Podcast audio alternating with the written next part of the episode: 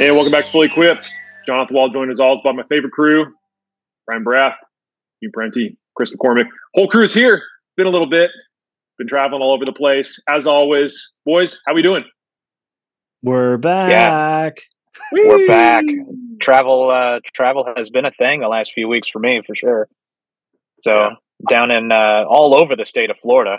RB, I know you were down there for the PGA show. I was I was there for just a, a snippet of the PGA show, then Tampa and Naples, and good amount of time in Naples. I'm uh, I'm currently traveling, and I have a uh, travel tip for the week. Um, if you're oh, going, oh, great. Travel, let's hear this. Oh yeah. So if you're going to travel with your brother and your father, um, so I'm here for work, but uh, combining like a family trip up here, and um, don't let where's up here, Gene? Uh, Monterey, sorry, Pebble Beach. There we go. Yeah, Pebble Beach. It would have helped. Oh, sounds terrible. yes, I know. What, Burying the lead, as they call that's it. Why, that's why you're the cat herder, Jonathan. Anyways, um, so don't let your brother book the hotel without seeing it first. I am in East Monterey that I didn't even know existed. And let's put it this way this place puts the hoe in hotel. It is. Um, you're going to say you're at the Days Inn with a Z. Oh no no no no! That's next. That's next door. Let's just say this room. Yeah, there's a good chance there was a murder and a porn shoot in here. Hopefully not at the same time, but um, yeah, I'm, li- I'm, li- I'm living large, but I'm not lonely because I get to hear what my neighbors they're doing upstairs all the time because the walls are paper thin. But I can't. We're back, baby. We're back. We got Uncle Gene with the four one from East Monterey. I'll have to make a trip down there next time I'm in the area. Wow. East Monterey. Who would have thunk it? Yeah, I know. I didn't even know it existed. It's kind of like what Steinbeck envisioned Monterey like in the 20s, only it's in the 2020s. It's pretty ghetto. But, anyways, oh I'll be on the course later on this afternoon, so it'll be nice and pretty. Yeah. Well, there's a lot to get to, so we'll just jump right in. Why don't we start with the big story from professional golf? Rory McIlroy. Rory doing some winning, but with some wedges that were definitely not TaylorMade. This was probably the biggest equipment story from from the pro side. If you didn't hear, Rory won in Dubai, but he does so with two Vokey wedges, a SM9 5410S, the S is their standard grind, and a Wedgeworks 5806K, which is going to be more of their their wide sole but with low bounce. Something that somebody with elite hands like Mr. Rory is going to be able to handle. But boys, Vokey wedges for for McIlroy. This is not surprising because he has played Titleist in the past. For those that maybe haven't followed his career, when he first turned pro in 07, he was a titleist staffer all the way up until 2013 when he signs that you know, it's it's rumored nobody could ever get an exact number, but it was between 100 and 200 million. That's a pretty large gap there. But it was it was a hundred plus million dollar deal. Yeah, mega deal with Nike for the gear, also for the apparel. Um, we've seen Rory most recently use a Scotty Cameron putter, pretty similar to the one that he used to win the U.S. Open back in 2012 or 2011. Right, I'm getting my my years mixed up. Anyway, one of those years. Um, he used it at the most recent Olympics. So, not unfamiliar to see Rory go outside of the TaylorMade side find gear, but are we at all surprised that he's using Vokey wedges? He was pretty complimentary about these things in his post uh, post win presser. He he said, "I think the way I managed my game this week, the short game display that I put on was as good as I can remember." I mean, all, all due respect to like every OEM that we always work with, but I mean, it's really hard to get players to switch out of short game clubs. And I think that's probably one of the biggest things when it comes, especially for Rory, because of his his wedge game's obviously very good, um, and he's used them for a long period. It? Uh, he, I mean, he, if he's if he's comfortable with it, he's comfortable. I haven't I haven't had a chance to look completely at the stats, so I'll. I'll it's been pretty I'm, been pretty like mediocre. I mean, his his wedge game's never been his the best part of his game, but Um, I was looking at his stats, and he, he hasn't been all that great, like in the 40s, I think, 40s or 50s, and strokes gained around the green. So nothing to write home about. But he was at one point in like the the you know top 20 in short game. So it does make you it does make you wonder. You know, I think change because of that. If if we look at if you look at like kind of the modern stats and what people really kind of analyze, obviously short game is really important, but it really comes down to how well does someone drive it and then how close do they hit it, right? Because if you're an out, look at Hideki. Hideki is one of the best ball strikers on the planet, and when he puts well, like he did uh, last week, uh, I think it was yeah, it was last week. He like you know he t- kind of like quietly top fifteen, right? But when he doesn't put well, he, it's it's not good. so I think as far as as far as Rory's concerned, and I think again speaking not not to speak for TaylorMade, but to kind of make some assumptions here. Um, and he was using the last year's stealth, so he's still using the stealth one. Uh, if it's on the hat, I I think that there's there's less of a concern because I think most golfers are like, oh, Roy's Roy's the TaylorMade guys in the TaylorMade commercials. It's it's far giving, like they don't care, and I, and I think that's where like kind of the nerdiness of like you see like Federer used to play like a you know 15 year old tennis racket from Wilson or I think it was Wilson but like again nobody cares because it's Federer or like someone's wearing a, model of shoe and I know basketball sneaker culture is a little different but if someone's wearing an older model shoe, it's like, well, he's wearing a FootJoy shoe or he's wearing a, a Nike shoe for running or something like that. I don't, I don't think it's a massive concern for the OEMs as a whole. Uh, now, if he goes out and starts playing another company's driver and starts winning, and you know you don't see that that red face on a Sunday afternoon or he's coming down the stretch, I think people are a little more worried when it comes to that kind of thing. But it's from an from an overall holistic, like from the company's perspective, I think it's like, look, Roy won. He's got a big TaylorMade on his hat they're happy. Yeah, I would agree with that. I think if if he's swinging driver and he's he's carrying the bag and he's repping the brand, like you said, on the hat. I mean, he's a TaylorMade guy. He's playing the ball. It's it's a TaylorMade staffer. I mean, I don't think there's any question about it. Yeah, I I totally agree, and I wrote about this in the the Monday Gear column that I do for Golf.com. If Rory is winning, everybody's happy. And and I think RB, you nailed it. If if he's got the TaylorMade logo on the hat and he's swinging a stealth driver, it, it really doesn't matter. I mean, the rest of his setup has pretty much been pretty stagnant. I mean, he's he's played around with the irons a little bit, but the Rors Protos have been in there for for the most recent stretch, and um, you know he still has a spider putter. The wedges to me, and this is where I, I kind of go back to because people make a big deal about Rory going to to Vokey wedges. And I look at it as like how many big name athletes, I, I call them athletes, golfers, how many big name golfers out there are still going 14 clubs through the bag? It feels like most manufacturers give some sort of wiggle room with at least a couple clubs in the bag. Um, now, some of those I think were deals that were set up that way. If you look at somebody like uh, um, Scottie Scheffler, for example, who plays Vokey wedges and a Scotty Cameron putter. He still plays a Titleist Pro V1 ball. You know, he doesn't want to change a lot of variables. And I understand Rory's deal is different because when he signed with with uh, TaylorMade back in 2017, that was for everything. That was through the bag. But I would imagine with his most recent deal, the re-up that he did with TaylorMade, I would I would imagine there probably is a little bit of wiggle room in there if he needs it. And you know, if it ends up being two Vokey wedges, and he ends up having a career year and winning a major, it's everybody's going to be happy. What I will say is, and I think this is like an interesting thing, and I got I got asked this recently about you know he's using the S grind on the I think what 54, and then the K grind, which has a wider sole but it's lower bounce, and and and Chris, I'm curious to get your take on this as well because you work with a lot of pros, but what, some one of the questions was why do pros why do I see pros using higher bounce wedges all the time? And the thing that I I, I told people, and again, I've worked with fewer pros, Chris, so I, I will I will default to you. But in general, the the thing is that higher speed players need more bounce because there's more deflection into the turf on a shot. Because, and they're also they have better hands, so they put their hands more forward and they're hitting different shots.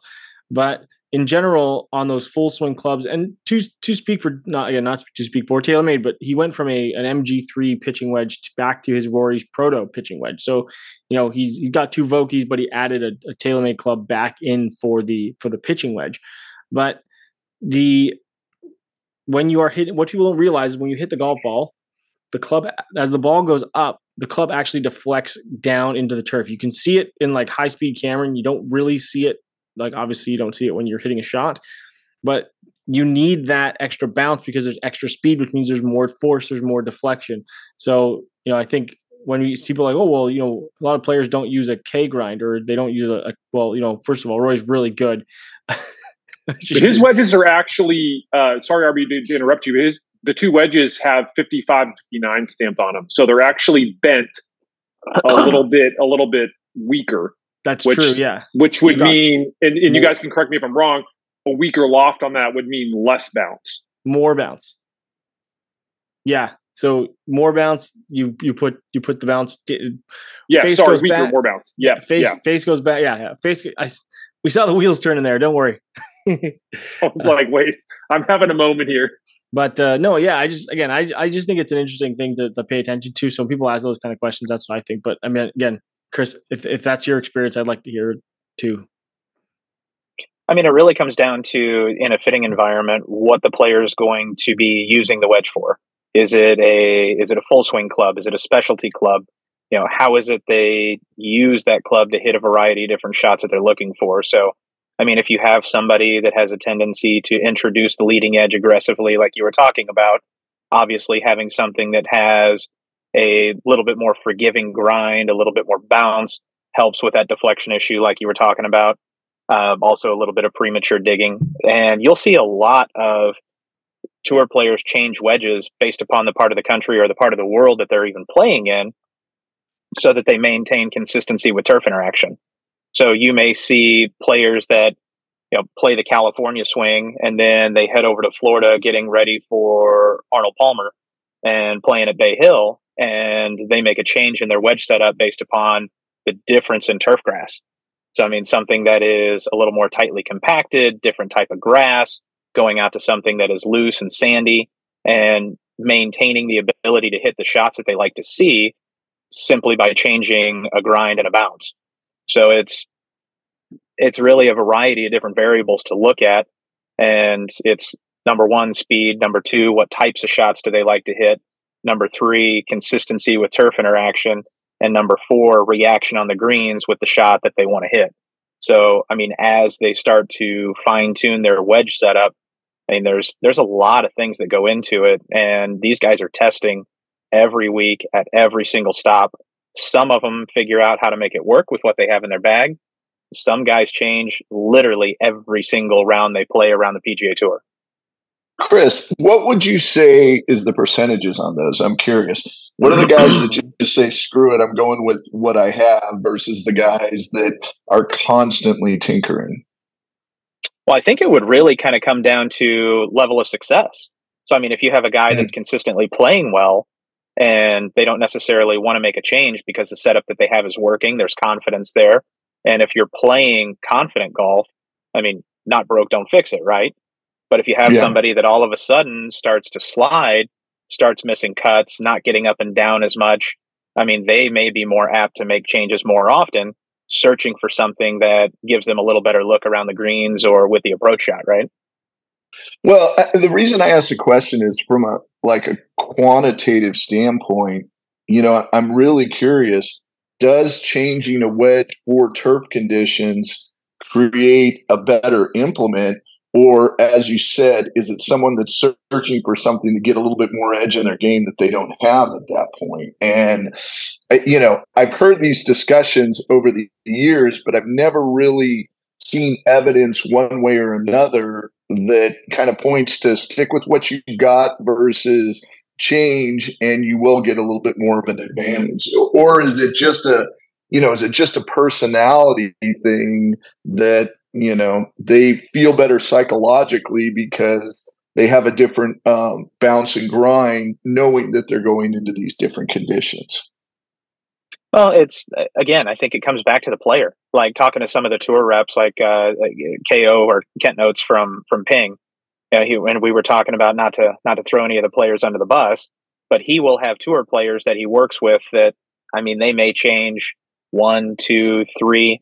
I mean, either way, less than five clubs out of the year, and then you have players on the opposite end of the spectrum that are literally doing an overhaul. I mean, almost weekly just to accommodate for the environment that they're playing in.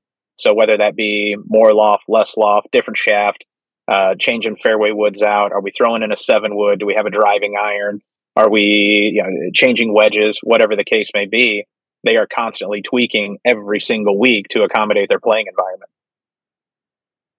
Yeah, it's it is very interesting because people look at wedge changes and they, for the most part, I think golfers just look at the brand change and they don't really consider a lot of the other variables that go into it. And I think there's a lot more that goes into it. Hopefully, fingers crossed, RB is going to be in Phoenix for waste management. Rory will be there, his first mainland tour event. So, fingers crossed, we can get a, an answer from him on what exactly is behind the change. But anyway, enough Rory talk. RB, you and I found something very interesting this morning on the USGA conforming golf ball list. Yes. Yes. PXG uh, has a golf ball. This this was this one kind of threw me for a little bit of a loop. There are photos we we now have them posted on social. Um, go check it out. golf ball. Well, yeah, but now now there's a ball that's that's showing up on on the conforming list is one that I've never seen before. So it's it is interesting. You know, PXG has has I mean, there's the evolution of PXG equipment. If you go all the way back to when they first started, they were an ultra premium brand, five hundred dollar an iron sets. That's all they had at the time, and they quickly added in woods, and just from there, it was you know, full complement of golf clubs. You've got woods, you've got irons, you have wedges, putters, and now we have a golf ball. I gotta say, I'm a little bit surprised because you know they've they as I mentioned they went from an ultra premium brand and now they're a direct to consumer, meaning that if you want to buy PXG equipment, you're going to buy it straight from their website, which you know saves a lot of costs and allows them to. We've talked about PXG a lot and, and their competitive pricing, but it does make me wonder when you look at their competitive pricing with the golf clubs. All I want to know when I see this golf ball is what are they going to price it at? Twenty dollars yeah. a dozen, thirty dollars a dozen. Are they going to try and go after the the you know the big boys, the ones at the at the top that are you know you you got to do a lot of work to try and get any movement there. I just wonder like what is their reasoning for bringing a ball out and where does it fit in the pricing model? I could see it being kind of a niche golf ball there with XCO with the the clear ball. I mean, potentially for that demographic of consumer that wants something that is, I mean, maybe just a little different. And I can guarantee you that we're going to see a lot of them at Scottsdale National, which means they're going to be uh, filtering into True Spec. So I'll have an opportunity to do some testing with them. That's for sure. I want to cut one of these things open. That's the first thing when I see it. I want to know what's inside. I, you know, I wonder I, where the manufacturing's happening. Yeah, that's my that was my other question as well. Who's manufacturing this golf ball? Are they manufacturing it themselves? Is this um, you know, we've we've talked at length about you know direct consumer brands and how there are open open models for for a lot of these clubs. And RB's pointed it out in a great story that he wrote for Golf.com, talking about some of these brands that are, are essentially using the same design. It does make you wonder, like, is this is this an open model golf ball? Something that you know they they purchase and slap the PXG logo on? Is this like proprietary their their own thing? Um, we'll probably get some more details on that, but yeah, I, I wonder like what's the price? Who's making this golf ball? What's what's the tech? What makes it different? What you know? Who are they going after with this golf ball? So there are a lot of questions and very few answers. That's all I'm going to say. I think the biggest thing with like a lot of this stuff, and I feel like Gene is sitting there quietly, like he might have already like knows what's going on. Look at there's the smirk. oh yeah, it. Gene. Gene's definitely to, tested this already. He, he's not allowed to talk about all the things that get hit by the robot. So we'll maybe we'll. we'll I know. I know nothing. I know nothing. I know nothing. So we'll exclude yeah, about this conversation. Yeah, yeah, yeah, but yeah. Um, you know, I think I've said it before when it comes to to PXG, and you know, I have Have friends in the in the direct to consumer business. Um, you know, if PXG really wanted to, they could basically destroy the rest of the direct to consumer club companies. They could offer something at different price points. They could offer something from premium to like like you know more entry level if they really wanted to because of their ability to market and their their propensity to spend money on marketing, obviously, and manufacture. So and and control the process. That's the other thing too, right? Like they've got a fact, they've got an assembly line, they've got mul- I mean multiple assembly lines. They've I've seen them all. So um, you know they've got a big manufacturing facility as far as putting com- clubs together, right? So then they have manufacturing partnerships with people overseas and all that stuff. Um, but they also still have a small team, so I'm I'm not really sure how this fits unless you know again if people are aware. And I remember back years and years and years ago when uh, Mike Nicolette and Schweigert left Ping to go to PXG. And, you know, if you browse, if you were like one of the golf nerds in the equipment space and browsed all the forums, it was like, oh, there's a they're they're they're first they're going to start a this this guy from GoDaddy's going to start this this golf company and they're going to work on a golf ball, and they had a website at one point and they kind of like threw stuff up there and it was like this weird thing and i don't know if it was because of non-compete but you could find it on the internet. This is again this is almost a decade ago now at this point um, but they never came out with a golf ball. They never officially came out with a golf ball. And now that they've got this opportunity, I think again, I think it's part of it comes down to a little bit of, of, of a branding play, but you know, it's always going to come to like, what is your goal? Like again, I, I posted something on Twitter today about like the, the crap people get sold on in the golf world, and I'm not saying that PXG is selling garbage. That's not what I'm saying. But what I mean is like there's lots of brands that have entered the golf ball business. And I think for PXG, what they're trying to do is is target their their their captive audience when it comes to their equipment, which I believe they do have, and they make great equipment. Um, but how does it compare to all the other golf balls in the market? Is always the question, right? Because at this point now, you have things like Ping's Ballnamic testing, and you know we've gone through. One of our testers went through it, Nick, and you know from his data when they put it in, it was like you're going to try a Wilson Triad He's like, oh, I never even heard that golf ball, right? Like the the, the algorithm doesn't care what brand it is. It's just going to spit out what's the best golf ball, and that's the cool thing. Ping does not make a golf ball, so they've come up with this thing because they do all the, this testing for their own their own players to help recommend specific golf balls, maybe within brands that they're contracted with or anything like that, right? So as far as PXG is concerned, it's like how does it stack up? That's my only question. How does it? Stack up? Yeah, is it just optimized for PXG equipment, or or can yeah. you play this golf ball with anything? Eh, I I think that's a I think if anything that's just a, a wicked branding play because you know the golf ball doesn't care.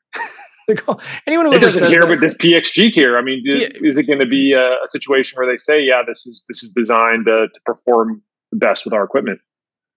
And that would be that would be like you know McDonald's French fries are designed to taste best with McDonald's fountain pop, like right. Uh, I, I, mean, golfers aren't going to care either way, but I, I do wonder if is that like a, is that a marketing play for this? Yeah, I, I yeah, I'm curious. I'm curious to test. I'm curious to cut it open, um, and I'm curious to yep. see how it performs. But uh, I would imagine if they're doing something and they're willing to put it out there, it's going to be good. It's gonna it's gonna match or exceed what other people have done because I I don't think they're going to try and do this and and you know take on any opportunity for criticism. Yeah, uh, it's it's certainly an interesting one to watch. If it's on the conforming list, you know that it's probably not too long until the full details drop and we can start reporting and doing a deeper dive on this product, cutting it open, and all that fun stuff. Anyway, all right. So as you guys mentioned, the the three of you were in Florida last week. I was at Torrey for the Farmers, but I wanted to get your take on the PGA show because last week on the pod we had an interview with TaylorMade's Chris Trott, and I did a you know just a quick four things that were on my mind, and one of them was is the PGA show still relevant?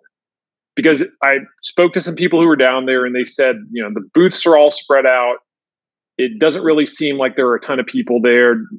Not a whole lot of juice. And you know, that's just me hearing it from people that were on site. I want to know from the guys that I really trust here. You were at the PGA show last week. Like where where does this show, where does it fit in the golf ecosystem? Is it is it still relevant? Is it is it gaining traction traction again post COVID? What are your thoughts? You want me to start? I want to hear the Go guy who had the robot there. Yeah, Gino so, there with the robot. Open it up, Gino. Yeah, so I brought my robot down. Uh, Foresight um, uh, hired me to do some presentations at their booth, and uh, it was it was interesting. Um, but I did get a chance to walk around the show. The the general zeitgeist is that it was slightly down, but the numbers um, exceeded kind of some of the pessimistic expectations. That's a little glass half full, I guess you would say. Uh, my takeaway, more than anything else, was the focus of the show and what I saw there are so many new simulator companies coming in and there are so many companies like LG and Samsung and everybody is looking at home entertainment and personalized entertainment in relation to golf and the word I heard, whether it's true or not, is that Callaway got a really sweet deal to be in the center of the uh, show. But when you walked to the Callaway booth, so in years past, the Callaway booth was always the most dominant kind of booth in the show. Now it was split into two sections. On one side of the aisle was Callaway equipment, and on the other side of the aisle was a mini driving range highlighting Top Golf. The Top Golf section had more focus than the Callaway section.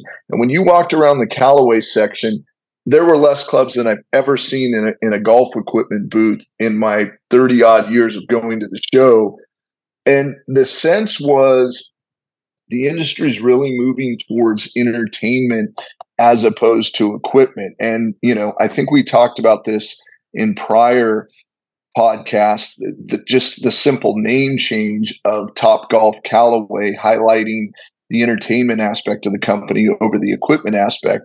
And it, it seems like entertainment and technology are kind of the uh, they're two of the bigger bets as far as growth is concerned um, in the industry. From an equipment standpoint, TaylorMade wasn't there. Um, it it it it was lacking in. Uh, uh, yeah, but they, they've the been there for the last for the last few years. Ta- TaylorMade, fair, fair I, point. Think, yeah, fair point. Yeah, yeah. But everybody else, it, it sounded like seemed to be there. But, I, but that's interesting though about Callaway how they split it up.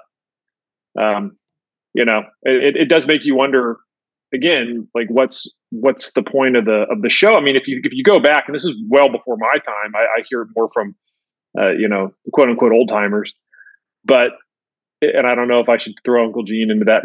into that oh, you can. I've, I've, I've been yeah, but to, I mean, it used to be since 1990. So yeah, it used to I mean, talk place. about some scar tissue.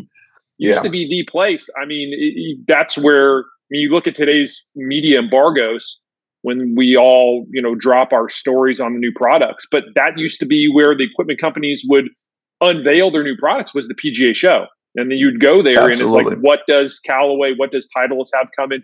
And you'd find out when you got to the show floor, um, you know, which is just totally different than than what it is now. I mean, I think the last big announcement that I remember from the show was when TaylorMade signed Tiger Woods. And there was a lot of a lot of rumors and, and people wondering what was going to happen. And I had heard Tiger and I thought, there's no way. And you were standing there on the show floor in the TaylorMade area when they announced him. It was a cool experience to be there and, and witness that announcement in person. But yeah, it, it has changed. Um, RB, what did you think? I think, you know, from the from the product perspective, and I did not do demo day. I talked to a lot of people that did demo day. And they said, you know, if you wanted to test stuff that was already in existence or you wanted to go ride a golf board or something like that, great. Um, but I, I mean, I chose just to spend that time, you know, talking to club builders, and I did. I played golf. I'm not going to say that I didn't play golf, um, and like talking to people within the industry because I thought that was kind of like an interesting way to to go about, you know, looking at kind of what was going on. Because I've seen all the product. I wasn't going to waste my time running around a driving range, take pictures of stuff, and and to the people I talked to, like, you know what, if you wanted to hit stuff, it was great but there wasn't really anything new out there to test, and that's that's fine. but I also and there was a lot of like content creators out there doing interviews and all kinds of stuff that you know wasn't really you know my focus of, of being there it was more being uh, on the show floor which was kind of the big thing and so as far as the, the show in general is concerned what callaway was doing which i think was actually very smart is from their equipment side of things they were doing pga presentations which counted towards accreditations within the system i don't know how I, i'm very unaware of how the system works uh, i've never been or don't plan on being a PGA tour or PGA professional. Uh, but there's they they get credits for educational points for fitting and all kinds of other stuff. So Callaway was actually doing education seminars within their booth across from Top Golf, and you know I wrote a piece last or no this week I wrote this week uh, about the Disney. You're your mind G- as well. Yeah, Gene, you made a great point. It's I call it, and it, you know maybe because I was in Orlando and all this stuff, I call it the Disneyfication of golf because oh, 100%. companies are creating and Chris you're a Disney you're a Disney guy. See you're in the ecosystem already. Oh he's smiling Disney already. I'm already I'm already in there. But what they've done is and what they're doing is they're creating systems around their products. So there's it's all encompassing they're creating entertainment companies because you see it with Callaway. Callaway's the innovator in this and all credit to, to Chip Brewer like very smart guy in the golf industry. Um, if you you go to you go to Top Golf you're hitting Cali clubs, you're getting TravisMathew gear that gets it's all there, and you can get yourself some Bud Light and chicken fingers, and it's great, right? And not only have they created that, but you know, if some other company wants to host an event, you, you know, you don't you used to see it before. There were there were other OEMs that would hold events at at Top Golf, and now they don't want to because you know you're all you're doing is you're writing a check for your competitor. So they've already got that system, and, and you know, Top Golf, you know, they built this, they built it so fast, so quickly, it's becoming the Kleenex of driving range entertainment. So you've got Top Golf, Top Tracer, you've got Top Golf. Someone goes to a no offensive Drive Shack. Oh, you mean Top Golf? No, no, it's a Drive Shack. Oh, let's just go to Top Golf. That's my perception of it because they have not expanded on the footprint that they they talked about years ago. But t- and t- on TaylorMade's side of things, they've got PopStroke with uh, with uh, TG Tiger Woods and uh, some other investors and stuff like that. And I went to that as well. You know, I got a chance to do that one night in Orlando, and I was I was absolutely shocked by how much fun it was. I'm a golf. I'm a. I'm a. I love golf. I love going out and playing nine holes of golf. I like playing, you know, quote unquote real golf. I like top golf. It's fun. You get to go out and like you get to play games and stuff. And but you don't see a lot of kids. You just you don't see it during the maybe during the day. I'm always there for events or during, in the evenings when there's usually a little bit more um, libations flowing. But pop golf or pop strokes, sorry, lots of kids. it was like a little bit. We're gonna get a collab bit, going on. Little, yeah, a little bit in the little bit in the evening, and no, they've announced that their TaylorMade CEO is is part of the board on uh, at PopStroke, and you pay twenty bucks to get in, and then it's all you can play mini golf. So families pay different rates and all this stuff. And I was I was I had a blast. I was with some some uh, uh, Tim Riley from our, our from golf.com came and, and I was uh, you know, played with some people from the played with my friends, the TXG boys. We met them there, and uh, it was a blast. It was an absolute blast. And you look around, and there's people of all kinds of different ages. Yes, you had some hardcore weirdo golfers who brought their own putters. All the power to them. But like, we had like the the putters and the, and the TaylorMade balls that they gave us, right? And so you're there, and you're like, oh yeah, like oh, I could rent a spider for an extra ten bucks to go play on the the thing, and they've created this ecosystem of like, okay, well, you know, I want to go do this. I'll go to the TaylorMade thing. I'll go to, you know, and I think they're looking at different revenue streams because at this point, Cal- Cal- Callaway's Top Golf Callaway is making more money from Top Golf than they are from equipment.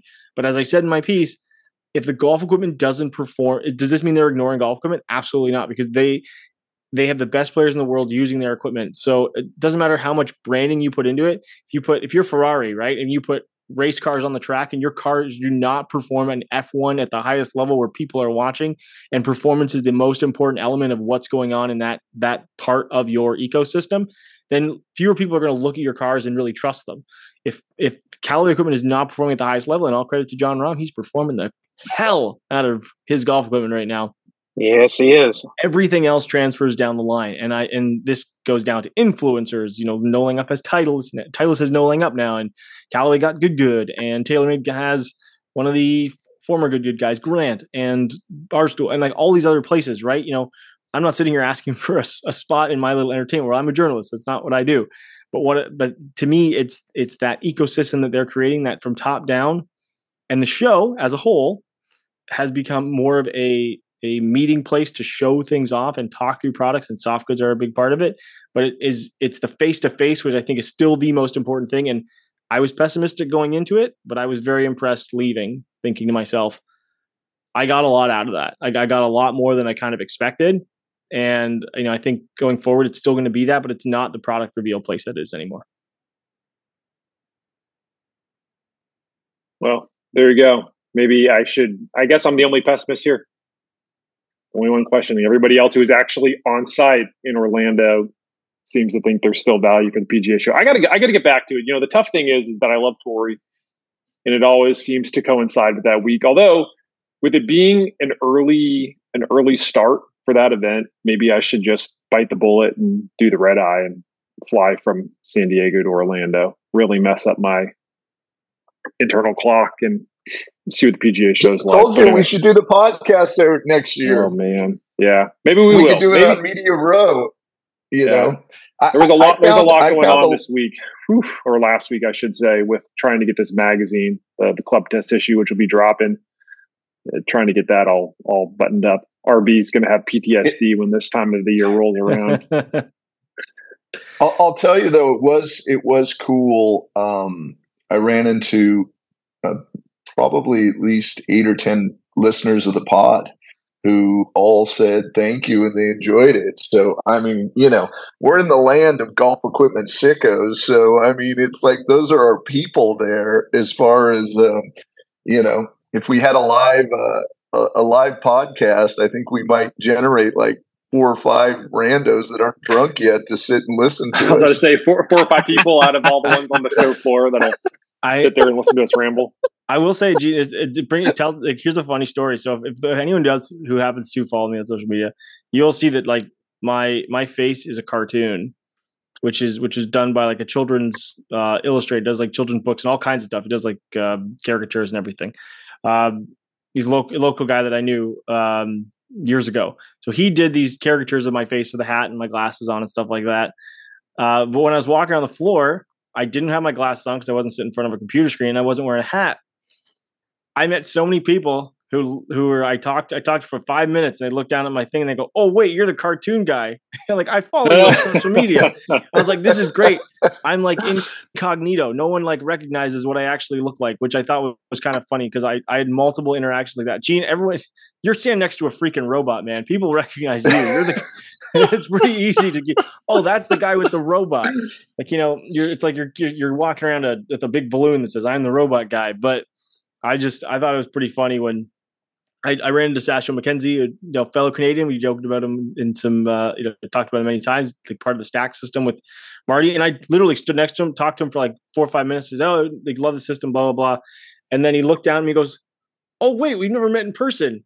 You look nothing like your cartoon." I said, oh, "Okay, maybe I need to update it a little bit." Thanks, or, uh, appreciate it. Or I guess I need to walk around with my hat and glasses on all the time. But uh, yeah, it, I think you know the face to face, as I said, Gene is is is one of the hardest things to replicate, and you know over the last few years in the show, I think it is uh, it is probably still the one of the most important. I got to get to one of those golf days, Chris. I missed out on the one uh, on Monday. Yeah, I I didn't actually attend any part of the show per se, but I was invited to to play ACCRA Day and hung out with the guys from ACCRA and True Temper and had a good old time over at Orange Tree and ended up getting a uh, a T one with the uh, with the True Spec team, and ironically, uh, there was a three way tie, first time in the event uh, that there has ever been a tie, let alone a three way tie for first, and it was True Spec, TXG, and Club Champion. so oh, all tied for first. I mean, how ironic is that? And that's that's even what the uh, the ACCRA and True yeah, right.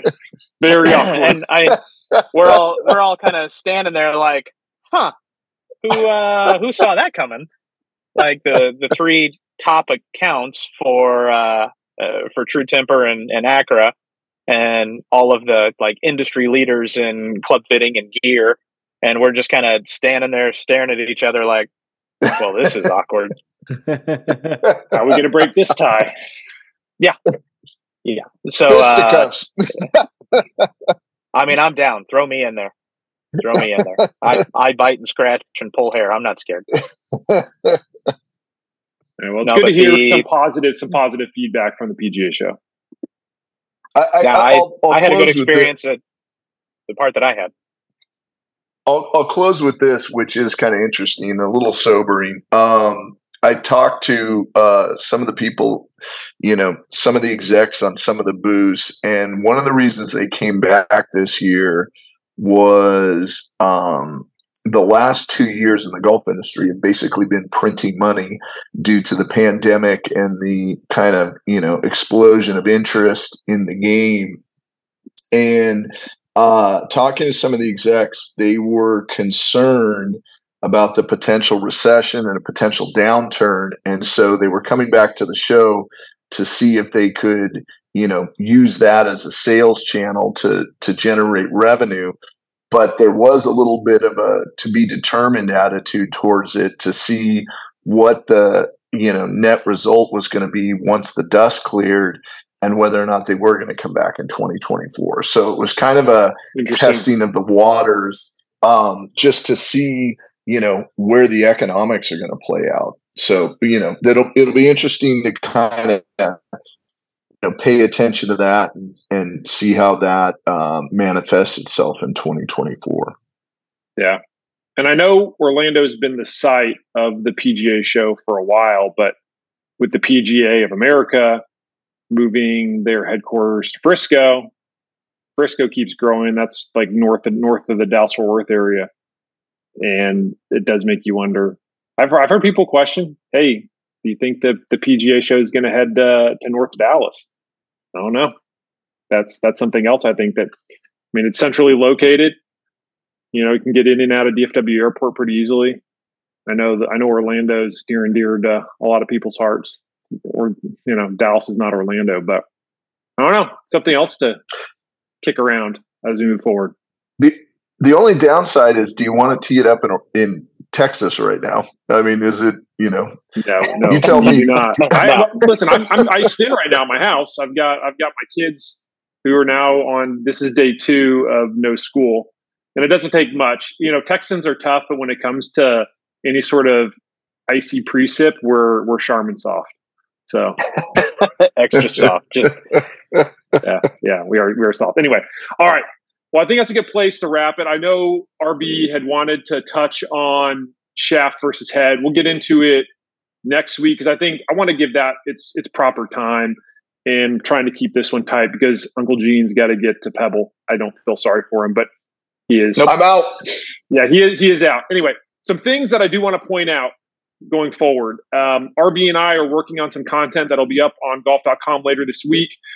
We are going through all of the drivers and irons and trying to at least just categorize things. A little bit more difficult for irons because we didn't do robotic testing. I've been going through on the driver side for robotics and trying to categorize some of these drivers that did well in certain areas. You know, which ones have a higher spin rate than than their you know some of their peers and lower launch and you know tied dispersion and fade bias versus draw bias just to try and help the golfer when you're going to test at least help you whittle down the list of potential suitors to a manageable number that you can then go to a fitter like a true spec maybe you go and see chris in scottsdale and get fit and say hey look i've, I've noticed that these drivers performed well on the robotic side for golf you know golf's club test. You know maybe we start here and then you can have them sort of tell you about why these drivers could or could not be good for your game.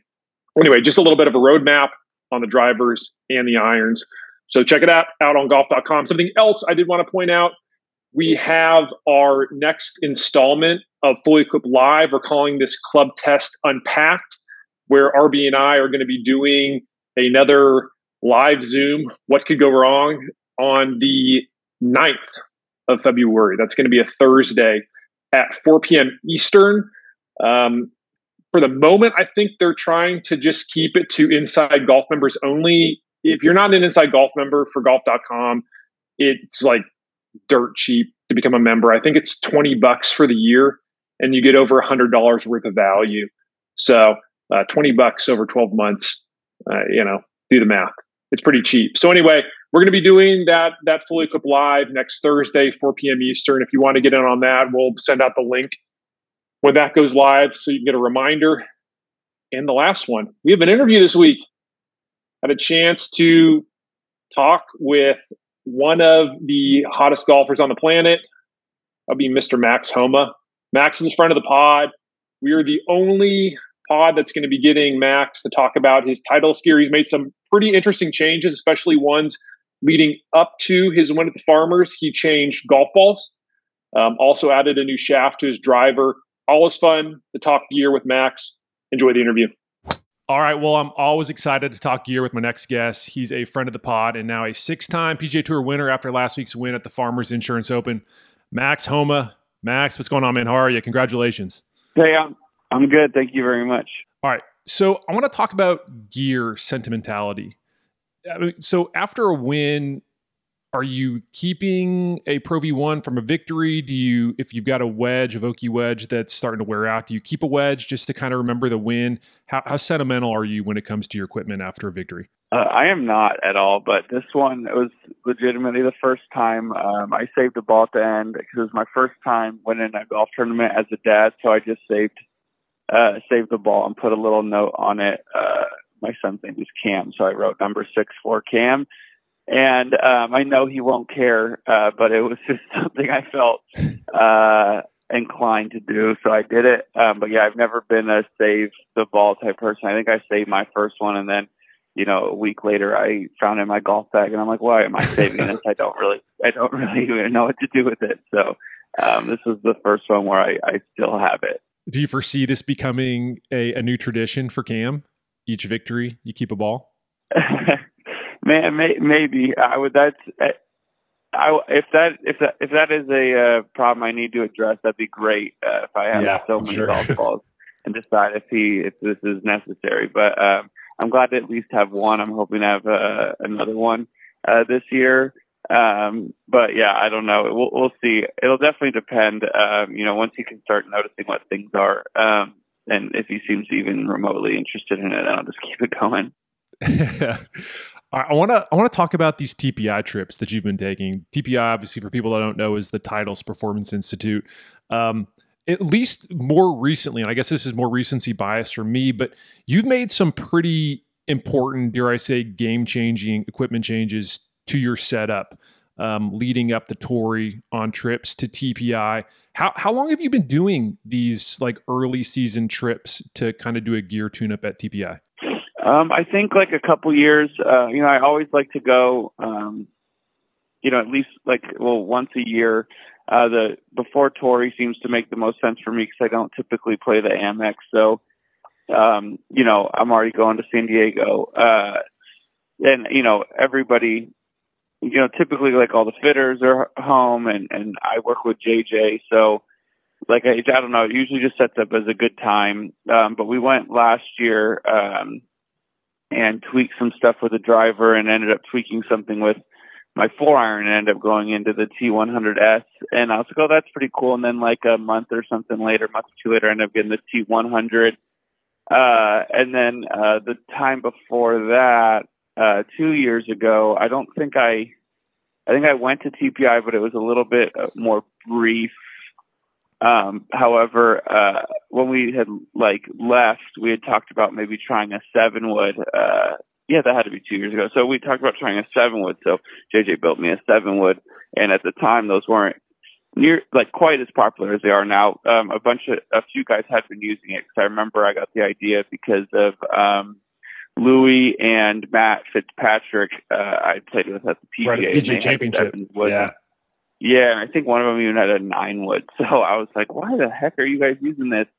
and they were just, you know, saying how it came out of the rough so so well, and um, Torrey was so thick. So we're like, "Why don't we just try that?" We've always struggled. I think most pros struggle with like that that gap, but it's so such an irrelevant gap. Mostly 230 to 250. Um, it really doesn't matter so much. So we only got it for a um, for a play out of the rough to like have a club to hack out, and then I remember on the sixth hole that year, I had like 240 and I hit a seven wood to, you know, something like the middle of the green, 20 feet or something. It just felt so easy to hit. And all of a sudden I'm like, man, maybe this is the club that's going to, you know, replace the three iron, not just go in on weeks where it's really thick.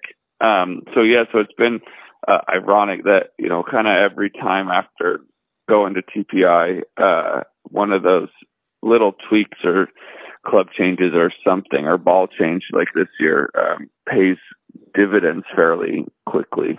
I I noticed that you you mentioned JJ, who's had a tour for for Titleist, and your coach Mark Blackburn were there for the session. And and when you have two guys like that, two two guys that you trust, I'm wondering what what does each bring to the table when you're trying to decide if you want to change a piece of gear in your bag? Um, I think like well, JJ brings like the brain and all of the information. Mark definitely has, you know, a good amount of information for sure, which is great, and he can kind of explain certain things. I think Mark brings more like practicality of like, hey, if we do this, like this might make this harder. Uh, whether it's like a certain golf shot I'm gonna hit, you know, hit something he knows I like to hit, or um, you know, something more like golf course driven, tournament driven. Um, and then, you know, JJ, is a pretty incredible. Um, he always, uh, he has an ability to almost like predict what I'm going to want. Um, and he has an ability to explain it to me. I've never been, I think I understand like most golfers, just like the basics, but I don't understand kind of the the cause and effects of things. So he'll explain it to me so that I can start to get it. So like for this instance this year, you know, when we made the golf ball change, he's explaining what would be tricky.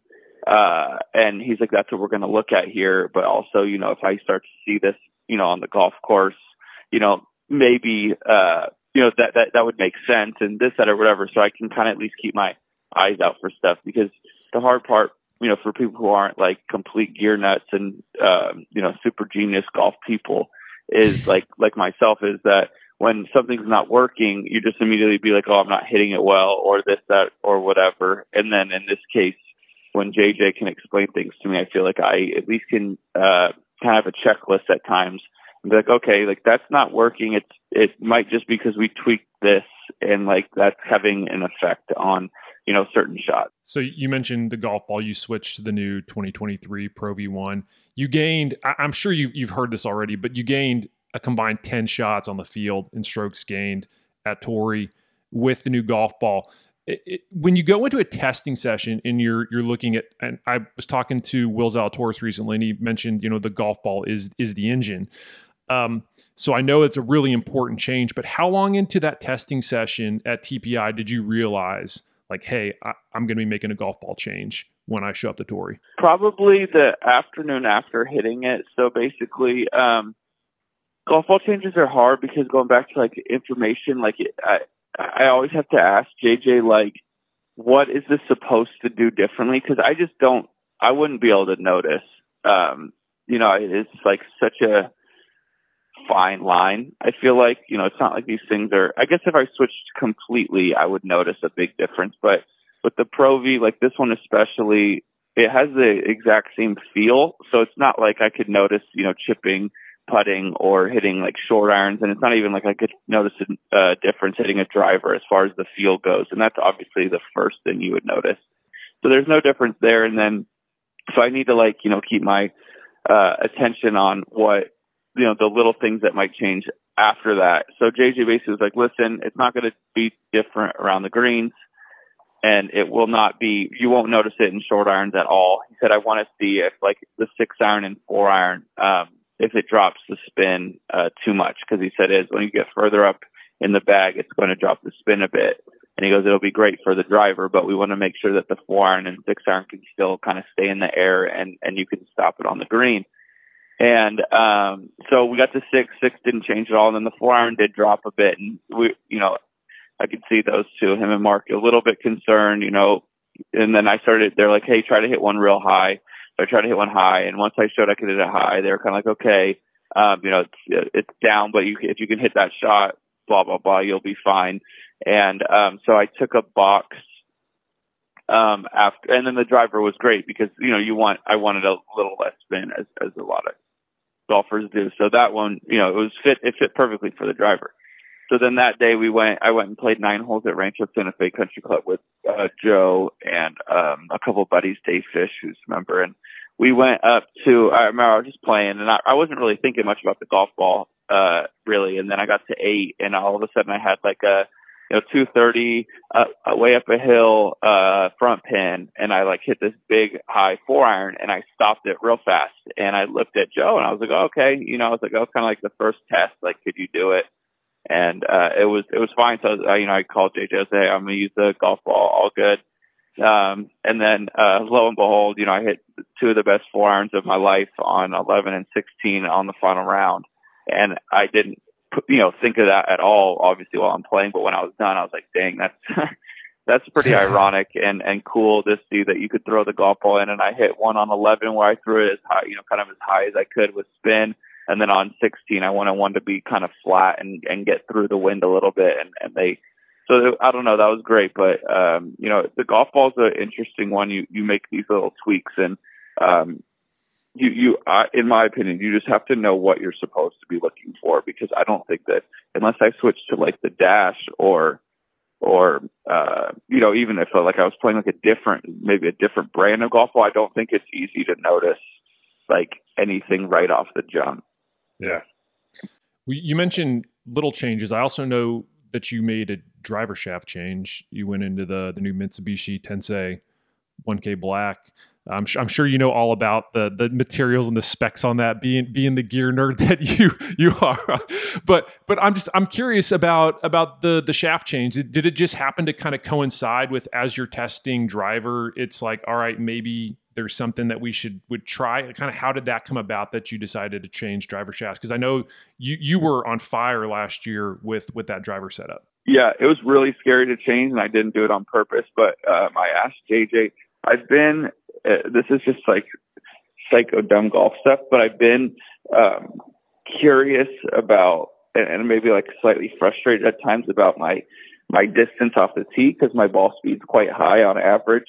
But um, where are you typically with ball speed? I'm just curious. Um, on the golf course, it seems like it was sitting at like at home I'm like 76 to 78, but when I watch the tournaments, it seems like I sit pretty comfortably at like 78 when I'm like able to, you know, just hit a normal a normal drive.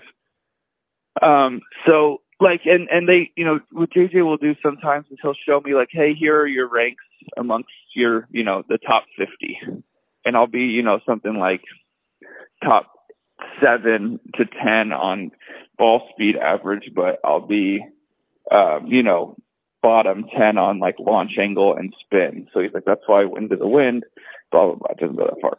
So I was like, oh, I'll mess with it. But like I was scared too because I drove it so well last year. And, um, but I was doing like, uh, I was, I was just testing on my own at home and just using my like, you know, TrackMan and quad and not really paying too much attention, just seeing if one knocked it down, if one of them was more stable, if one of them could handle like because I was also doing a little bit of speed training and to see if we could handle it. And I threw the Tensei Black in there, and all of a sudden I was like, "Whoa!" Like I was swinging really, really hard at it, and the spin wasn't going up when I nearly as much. When it was more on miss hits, it didn't change my my good ones all that much, but my miss hits, some you know, we're getting to with my driver, they'll get up to you know, or my old shaft, thirty three hundred maybe. And then this one was sitting like a lot closer, like 29 to 3, 3000. So I was like, oh, it's like more mishits. The the good ones were the good ones. They were dead nuts the same. But um, I was like intrigued by that, especially because you know at that time I was into trying to just see how hard I could hit it for a week or so. And uh, I don't know, I was just impressed that it didn't change because sometimes when you swing smooth or like normal at it, it won't carry enough spin. But when you go to the smash one, it'll it'll be perfect. But I don't hit that big one more than I mean at most once a day. So um, I wanted my normal one to still be good, but it was like able to hold the uh, the big one uh, in pretty well, and th- so that was that was worth at least trying at home for a bit. And I didn't ch- see anything change in my ball flight really, so I was like, okay, this is this will just be a good little hybrid too. If you ever do want to smash it, you know that if I if you miss hit it a bit, it won't it won't get completely crushed. Got two more questions for you, both both very important. I know you won 400 bucks at Muni Skins Day right after your win at Torrey. I, I, I want to know do, do you roll in with the staff bag just to let people know who they're up against? or do you do you bring a more subdued golf bag to the course when you're when you're playing with the boys?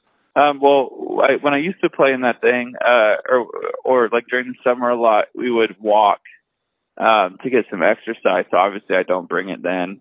Uh, but yeah, I mean, anytime I ride, I bring my step. I just don't want to switch it out, but it's definitely not to show people that I have a staff bag. It's just like it's just it, it's it's not very fun to switch out your golf bag. You know, you always it is a pain. All right, last last but not least, LeBron is getting close to passing Kareem, and I want to know from you who's the goat of all goats? Is it LeBron or Jordan? Oh, basketball goats, man, that's super hard. Um, I this is gonna be a runaround answer, so I don't get killed by one side. But um, I think that's really what's really tricky is comparing gener- cross generations is is Yeah. hard. As I've gotten older, I've realized that it's just it really is a waste of time. But it's the beauty of sports. We can argue about this all the time. Um, it's really hard to argue against like the number one in points of all time, and he's about to be top five in assists all time. That's pretty remarkable. Um, but obviously, Michael Jordan has gone to the final six times and won six times. And I think it comes down to um, there are best, greatest, uh, and you know, winningest champions of all time. And I think you could bracket there in something like that. Michael Jordan's the most remarkable I've ever watched. He's the most. He made basketball beautiful. I, I love LeBron James. I don't think he makes basketball beautiful. The way he sees the floor makes basketball beautiful, but like just the grace Michael Jordan had was different. So I think you feel something when you watch Michael Jordan, like you felt something maybe more. I don't know.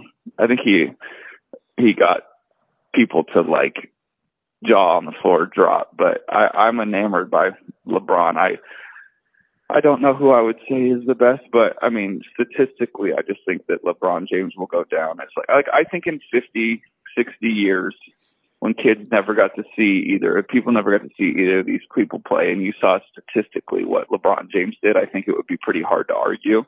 Um, but you know, the eye test does matter at some point, so I'm going to not answer that. But statistically, what LeBron James has done is, I just think it's like unmatched.